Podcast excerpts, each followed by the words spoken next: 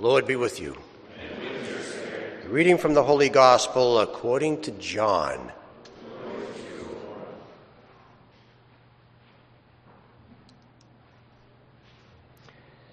On the first day of the week, Mary Magdala came to the tomb early in the morning while it was still dark, and she saw the stone removed from the tomb.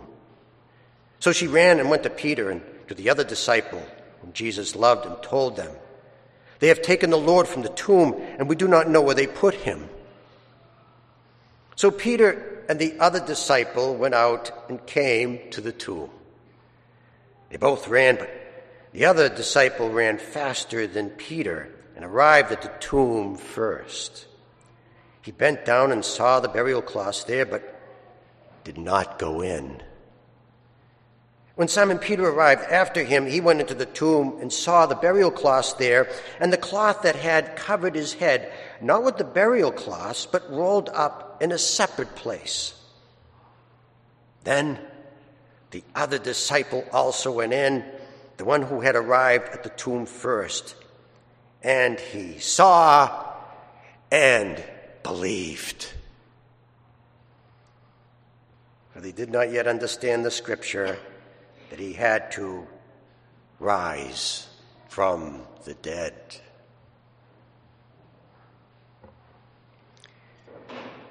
The Gospel of the Lord. Praise to you, Lord Jesus Christ.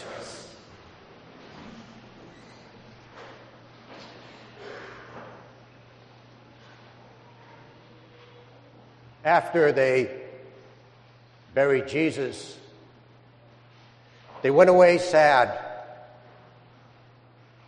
Why did they go away sad? God just saved the world. Why sad? Because they didn't let God finish the story.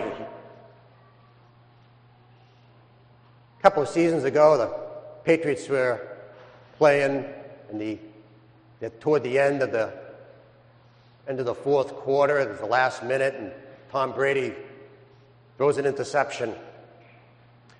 Well, because the other team was already winning the game and there was only one minute left, 40,000 fans left Foxborough Stadium. And 40,000 fans missed out on one of the greatest comebacks in franchise history. Somehow, Tom Brady got the ball, and he and the boys went right down the field, and at the last second of the game, he throws for a touchdown. And 40,000 people missed out because they didn't let Tom Brady finish the story. So the day after the Super Bowl, I, I called Dad and I said, Dad, what did you do when the Patriots were behind 28 to 3. He said, I turned off the TV in disgust and I went to bed. And my father missed out on one of the greatest comebacks in Super Bowl history because he didn't let Bill Belichick and the boys finish the story.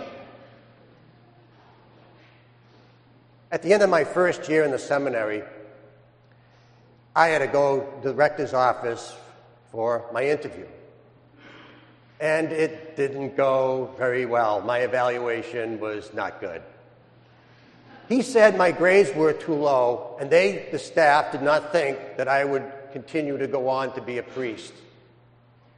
But he said this I'll give you one more chance. I'll give you one semester.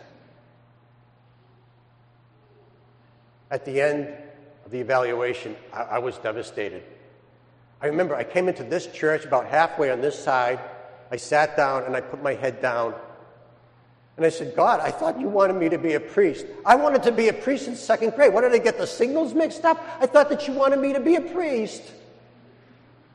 And God said to me, Peter, Peter, will you let me finish the story? And I said, Okay, I'll let you finish the story. Many years after I was ordained, I was driving to St. John's Seminary because I'm a professor there. I teach uh, New Testament Greek. And with me was Father David, who was also a professor there. We were going in together. So as I was driving, I turned to my colleague and I said to him, Do you remember my first year in the seminary when you guys evaluated me and you all said that I wasn't smart enough to be a priest and you were going to throw me out? Did you ever think at that moment that it would be me that would be sitting beside you in the car taking you to St. John's, that it would be us two, would be the, the, two professors coming from here. Did you ever think, with all the great students that you ever had, that it would end up with me as the professor? And he turned to me and he said, That was God. so then God said to me, Peter, so how did you like the story? I said, I like the ending. And he said, They always do. When my mother died, I was heartbroken. I got really close to my mother. And after, you know, the phone calls, after the first words that I heard about this, I needed some time to be by myself. So I went to my room and I sat in the corner of my bed. While I was sitting there, I pictured my mother in heaven, and Jesus came to her. And Jesus said to my mother, He says, Well, if you want, I'll let you go back. You can go back to be with your family again. And my mother looked up and she saw the beatific vision before her. And on the left shoulder, behind the shoulder, she saw the, the, the, the, seven choirs of angels singing. And right behind Jesus was Peter, with his arms up, ready to give her a big bear hug. And then she looked over to her new room in the divine mansion. And then she saw her mother. They were best friends. And after my mother saw all of these things, she turned to the Lord and said, I'm not going anywhere. I'm staying right here. And Jesus said to her, Well, Mary, what about them? What about your family and your friends? My mother said to Jesus, They're going to be fine. They'll be fine because they know I am with you. And if they don't know, my son's a priest, he'll tell them. Let me close with this last thought. If I invited King David here to give the homily on this special occasion, we all know King David, this is what he would say. You all remember me. I was just a little kid when I went into combat with Goliath. Goliath was the most trained, professional warrior in the world. And he had armor from head to toe. He had a sword that was bigger than I was.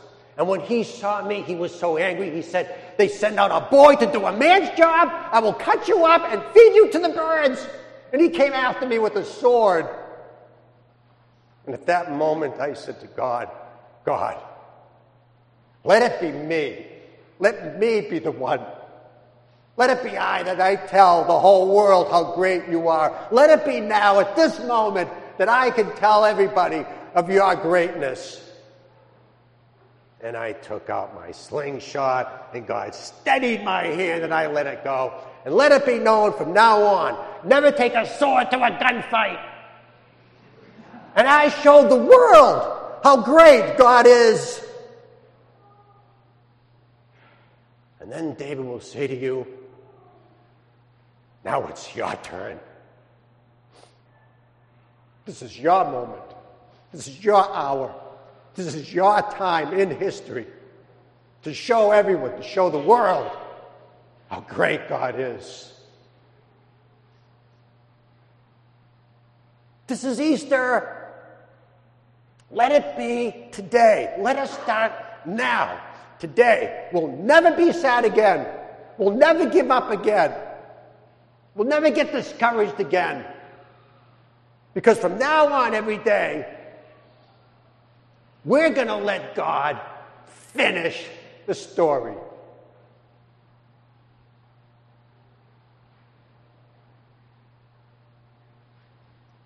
Because you're going to love the ending.